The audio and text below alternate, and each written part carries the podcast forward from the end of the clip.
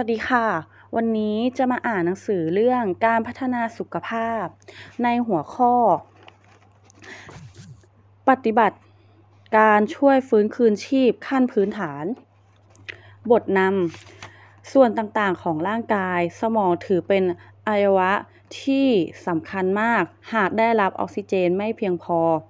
สมองจะขาดเลือดไปหล่อเลี้ยงทำให้ร่างทำให้ การทำงานของสมองล้มเหลว เกิดความเสียหายต่อเนื้อสมองและส่งผลให้เสียชีวิตในที่สุด ผู้บาดเจ็บจากอุบัติเหตุในสถานการณ์ฉุกเฉิน อาจมีภาวะไม่หายใจและหัวใจหยุดเต้น ซึ่งภาวะดังกล่าวทำให้ส่วนต่างๆของร่างกาย ได้รับออกซิเจนไม่เพียงพอ โดยเฉพาะในส่วนของสมอง เพราะถ้าสมองขาดเลือดไปหล่อเลี้ยง หรือขาดออกซิเจนเพียง 4-5 นาที จะทำให้การทำงานของสมองล้มเหลว เกิดความเสียหาย ต่อเนื้อสมอง ส่งผลให้ผู้บาดเจ็บเสียหายเสียชีวิตในที่สุด ดังนั้น การช่วยฟื้นคืนชีพจึงสำคัญต่อการช่วยเหลือผู้บาดเจ็บให้ปลอดภัยได้ ความหมายของการช่วยฟื้นคืนชีพขั้นพื้นฐาน การช่วยฟื้นคืนชีพ หมายถึงการช่วยชีวิตเบื้องต้นก่อนส่งต่อให้แพทย์ในกรณีที่ผู้บาดเจ็บหยุดหายใจหรือหัวใจหยุดเต้น โดยการช่วยหายใจและการกระตุ้นหัวใจภายนอก ความสำคัญของการช่วยฟื้นคืนชีพขั้นพื้นฐาน คนเราต้องหายใจรับออกซิเจน เข้าสู่ร่างกาย หัวใจบีบตัวเพื่อสูบฉีดเลือดเข้าเอาออกซิเจน และสารอาหารไปหล่อเลี้ยงส่วนต่างๆ ของร่างกาย อย่างไรก็ตาม เมื่อเกิดอุบัติเหตุผู้บาดเจ็บอาจเสียอาจจะหยุดหายใจหรือ หรือหัวใจหยุดเต้นกระทันหัน แต่ไม่ได้หมายความว่าการจะเสียชีวิตเสมอไป ถ้าได้รับการช่วยเหลือโดยการช่วยหายใจ หรือกระตุ้นหัวใจภายนอกอย่างทันท่วงทีและถูกต้อง ก็สามารถช่วยให้ผู้บาดเจ็บฟื้นคืนชีพได้ การประเมินสถานการณ์การบาดเจ็บ ผู้ช่วยเหลือต้องประเมินสภาสภาพผู้ได้รับบาดเจ็บโดยพิจารพิจารณาจากปัจจากปัจจัยสามปัจ สามประการ คือ 1. ลักษณะของสถานการณ์ที่เกิดเหตุ นอกจากการซักถามอาการหรือบอกเล่าอาการของผู้ได้รับบาดเจ็บแล้ว ผู้ช่วยเหลือต้องพิจารณาสถานการณ์ที่เกิดขึ้นด้วย เช่นผู้ผู้บาดเจ็บประสบอุบัติเหตุจากสาเหตุใด และสภาพแวดล้อมของสถานที่เกิดเหตุ เป็นอย่างไร เพราะการ พิจารณาสถานการณ์ที่เกิดเหตุจะทำให้ทราบลักษณะของการบาดเจ็บของผู้บาดเจ็บได้ ดียิ่งขึ้น เช่น การตกจากที่สูง การถูกรถชน อาจทำให้ผู้บาดเจ็บมีอาการตกเลือดของอวัยวะภายในที่ไม่สามารถสังเกตเห็นจากภายนอกได้ 2. การตรวจร่างกายผู้ช่วยเหลือต้องมีความรู้และความเข้าใจในการตรวจร่างกาย เพื่อค้นหา สิ่งผิดปกติที่เกิดขึ้นกับผู้บาดเจ็บได้อย่างเป็นขั้นตอน โดยในขั้นตอนแรกต้องตรวจการหายใจและตรวจชีพจร โดยพิจารณาว่าผู้บาดเจ็บหายใจได้หรือไม่ ขั้นตอนที่ 2 ให้ตรวจบริเวณศีรษะ และตรวจบริเวณลำคอว่ามีรอยฟก มีรอยฉีกขาดฟกช้ำรอรอยแตกหรือรอยบุบของกระดูก หรือมีเลือดไหลออกหรือไม่ และขั้นตอนสุดท้ายให้ผู้ช่วยเหลือตรวจหน้าท้องของผู้บาดเจ็บเพื่อสังเกตว่ากล้ามเนื้อหน้าท้องมีการเกร็งตัวหรือไม่ โดยการดูและใช้มือกดเบาๆ ว่าผู้บาดเจ็บมีอาการเจ็บหรือไม่ 3. สัญญาณ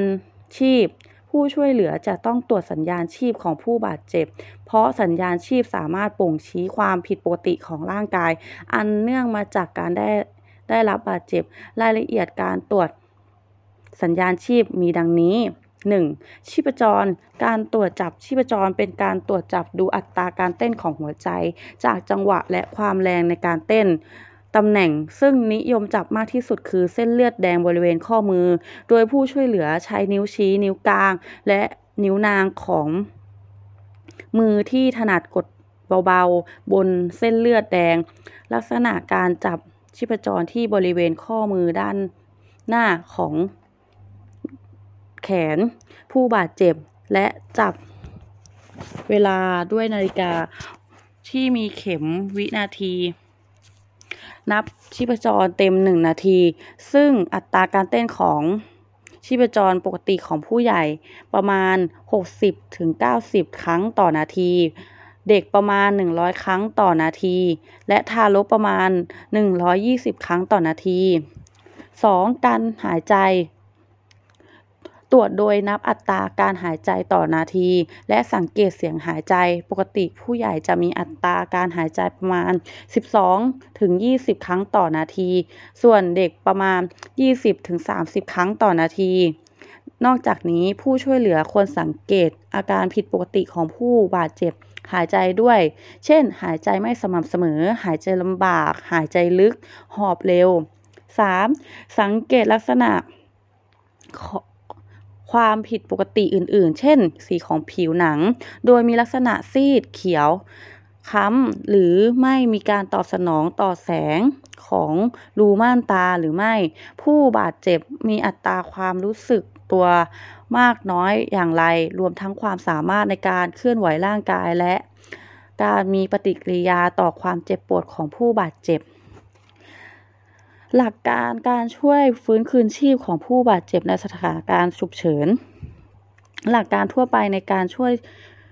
ฟื้นคืนชีพของผู้บาดเจ็บในสถานการณ์ฉุกเฉิน ต้องคำนึงถึงปัจจัยหลายประการ ซึ่งจะผันแปรตามสถานการณ์ของอุบัติเหตุนั้น โดยไม่จำจำเพาะจำเพาะเจาะจงว่าควรปฏิบัติ เช่นไร โดยทั่วไปแล้วผู้ช่วยเหลือจะต้องรู้จักวิธีการประเมินสถานการณ์ ด้วยการตัดสินใจเข้าช่วยเหลือและแก้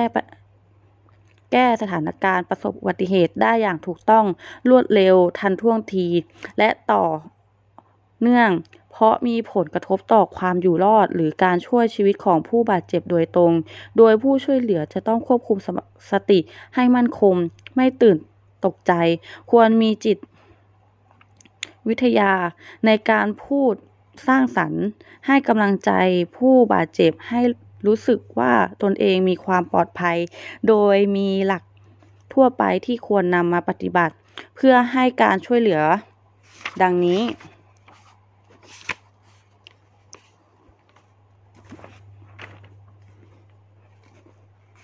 1. ผู้ช่วยเหลือผู้บาดเจ็บ ผู้ช่วยเหลือผู้บาดเจ็บมักเป็นบุคคลที่อยู่ในสถานการณ์นั้น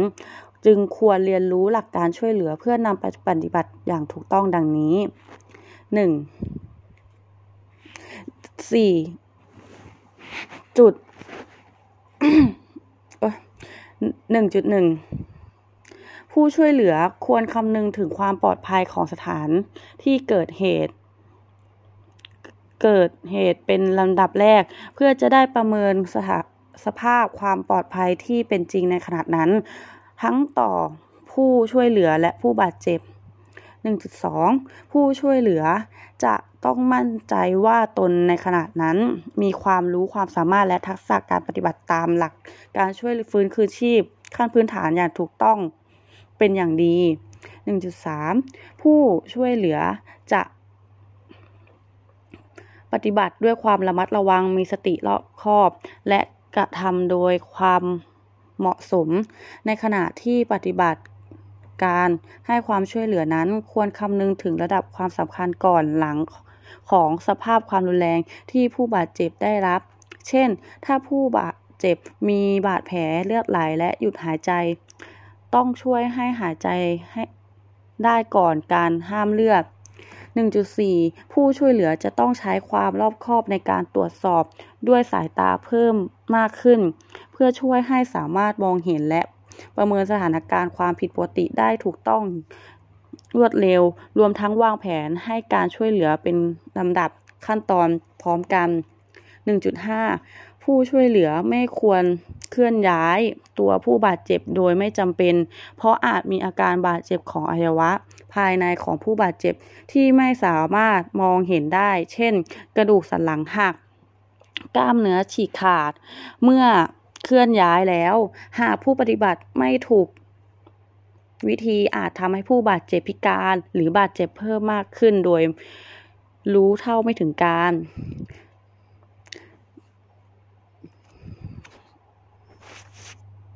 2. ตัวผู้บาดเจ็บ ผู้บาดเจ็บในกรณีสถานการณ์ฉุกเฉินต่างๆ ในสภาวะ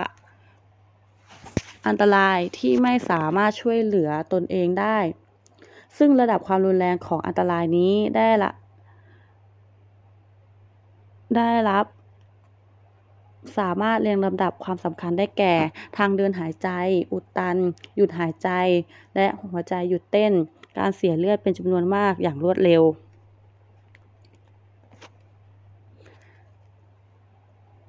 3. ขั้นตอนการช่วยเหลือฟื้นคืนชีพพื้นฐาน การปฏิบัติเพื่อช่วยให้ผู้บาดเจ็บสามารถหายใจได้รวมทั้งช่วยให้หัวใจสามารถเต้นได้ตามปกติ เพื่อสูบฉีดเลือดไปหล่อเลี้ยงอวัยวะต่างๆ ของร่างกาย โดยมีรายละเอียดของเรื่องที่ควรรู้ และขั้นตอนการปฏิบัติ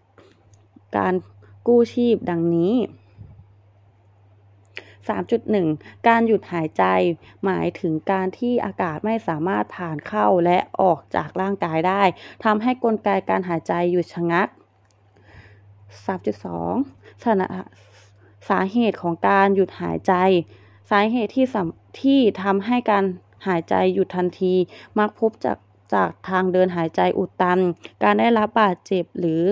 กระทบกระเทือนอย่างแรงบริเวณศีรษะคอหลังจนทำให้กระดูก กระโหลกศีรษะคอหลัง แตกหรือหัก การบีบรัดคอการจมน้ำหรือการหรือจากโรคของสมองเฉียบเฉียบพันหรือการสสูดดมสารพิษที่มีผลต่อประสาท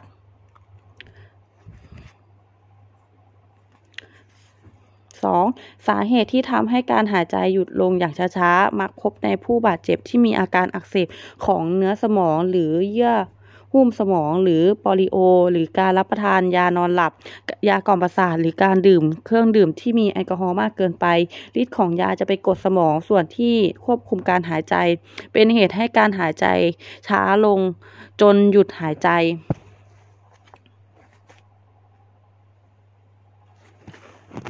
3.3 อาการที่แสดงว่าการหายใจหยุดชะงัก 1. ไม่มีการเคลื่อนไหวของทรวงอกหรือหน้าท้อง 2. ไม่ได้ยินเสียงหายใจเมื่อเอาหูไปแนบ จมูก ผู้บาดเจ็บ 3. ใบหน้าริมฝีปากเล็บและเล็บมือและเล็บเท้ามีสีเขียวค้ำ 4. ม่านตาขยาย ซึ่งแสดงว่าสมองได้รับออกซิเจนไม่ไปเลี้ยงไม่เพียงพอ 3.4 วิธีการช่วยหายใจ การช่วยหายใจ คือการปฏิบัติ เพื่อช่วยให้ปอดได้รับออกซิเจน ได้เพียงพอเพื่อจะฟอกเลือดส่งสู่หัวใจ และหัวใจได้สูบฉีดเลือดไปเลี้ยงสมองและร่างกายต่อไป การช่วยหายใจในผู้บาดเจ็บที่หมดสติหรือไม่รู้สึกตัวหายใจลำบาก หรือไม่หายใจเพื่อให้ปอดได้รับออกซิเจน เพียงพอแก่ความต้องการในการหายใจ เพราะการหายการหยุดหายใจชั่วคราวอาจทำให้ถึงแก่ชีวิต ให้ให้ดำเนินการดังนี้ 1. หลัก หลักในการช่วยหายใจสำหรับผู้บาดเจ็บ ส่งผลให้หยุดหายใจจะต้องได้รับการช่วยเหลือ โดยการช่วยหายใจ ซึ่งมีหลักปฏิบัติดังนี้จัดท่านอนของผู้บาดเจ็บให้ถูกต้องและเหมาะสมกับวิธีการหายใจปลด ปลดเสื้อผ้าที่รัดร่างกายให้หลวมมากที่สุด ให้ตรวจดูในช่องปากว่ามีอะไรติดค้าง ขวางทางการขวางทางเดินหายใจอยู่ให้เอาออกให้หมด เช็ดน้ำลายเสมหะเลือดหรือเลือดที่ออกจากปากป้องกันลิ้นอุดอุดลำคอ โดยให้เอียงหน้าผู้บาดเจ็บไปทางด้านใดด้านหนึ่ง ทำการช่วยหายใจทันที หากแน่ใจว่าผู้บาดเจ็บมีอาการหยุดหายใจ เพราะโดยเฉลี่ยผู้บาดเจ็บที่ขาดออกซิเจน ในการหายใจจะเสียชีวิตภายใน 6 นาที อย่างไรก็ตามผู้บาดเจ็บที่หยุดหายใจ 3-4 นาที อาจจะทำให้เซลล์สมองตาย และกลายเป็นเจ้าชายนิทาน เจ้าชายหรือเจ้าหญิงนิทานได้ 2. วิธีการช่วยหายใจ การช่วยหายใจมีหลายวิธี แต่วิธีมี เป้าหมายอย่างเดียวกันคือ เป็นการช่วยเหลือให้พ้นระยะวิกฤต หรือช่วยให้ผู้บาดเจ็บปลอดภัยมากที่สุด ได้มีการค้นคว้าวิธีการใหม่ ๆ ที่ให้มีอากาศถ่ายเทเข้าสู่ร่างกายผู้บาดเจ็บให้มากที่สุด จากจนกระทั่งพบว่าการช่วยเหลือ การช่วยหายใจที่ได้ผลดีที่สุดคือ วิธีเป่าลม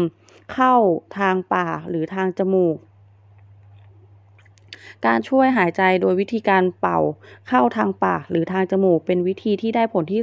ที่สุดในการช่วยเหลือผู้หยุดหายใจโดยปฏิบัติดังนี้ 1. ให้ผู้บาดเจ็บนอนหงายราบกับพื้นและเปิดทางหายใจให้โล่ง โดยใช้สันมือกดหน้าผากกลาง ใช้นิ้วชี้และนิ้วกลางของมืออีกข้างหนึ่งเชย คางขึ้น เพื่อเป็นการเปิดทางเดินหายใจ 2. ผู้ช่วยเหลือใช้นิ้วหัวแม่มือ และนิ้วชี้ของมือข้างที่ใช้กดหน้าผากบีบจมูกของผู้บาดเจ็บให้แน่น โดยสันมือ ยังกดหน้าผากของผู้บาดเจ็บให้หงายอยู่ตลอดเวลา และผู้ช่วยเหลือหายใจลึกๆ ก้มหน้าลงไป อ้าปาก ครอบปากลงบนปากผู้บาดเจ็บให้แนบชิด เป่าลงเข้าปากผู้บาดเจ็บสองครั้ง แต่ละครั้งใช้เวลาหนึ่งถึง 1.5 วินาที โดยเป่าครั้งที่หนึ่งจะต้องถอนถอนขออภัยค่ะ โดยเป่าครั้งที่หนึ่งแล้วถอนปาก ต้องสังเกตว่าทรวงอกของผู้บาดเจ็บมีมีการขยายขึ้นและลงหรือไม่ ถ้าทรวงอกมีการ เคลื่อนไหวแสดงว่าเป่าลมเข้าปอด และผู้บาดเจ็บได้ได้ผลดี 3. หากเป่าลมหายหายใจไม่เข้าอาจมีสิ่งแปลกปลอม เช่น เสมหะน้ำลายเศษอาหาร รวมทั้งฟันที่หักหรือฟันปลอมที่หลุด ให้ผู้บาดเจ็บนอนตะแคงหน้าไปด้านใดด้านด้านหนึ่ง แล้วใช้นิ้วพันด้วยผ้าสะอาด ล้วงลงล้วงออก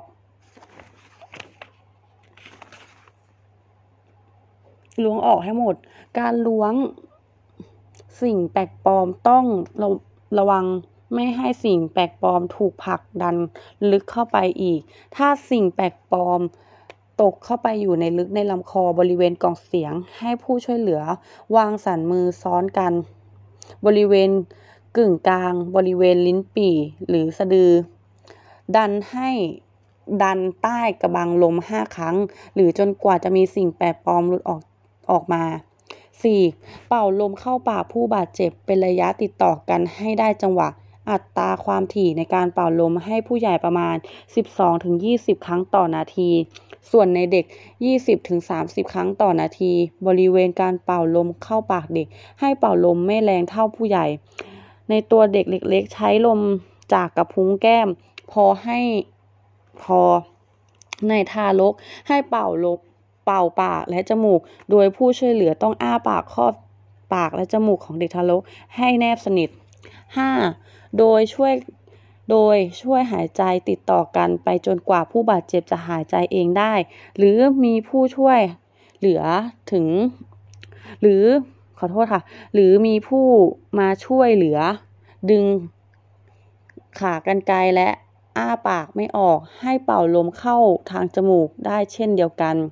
6. ถ้าสังเกตเห็น ว่าการช่วยเหลือไม่ได้ผลคือไม่สามารถเป่าลมเข้าไปในปาก หรือจะ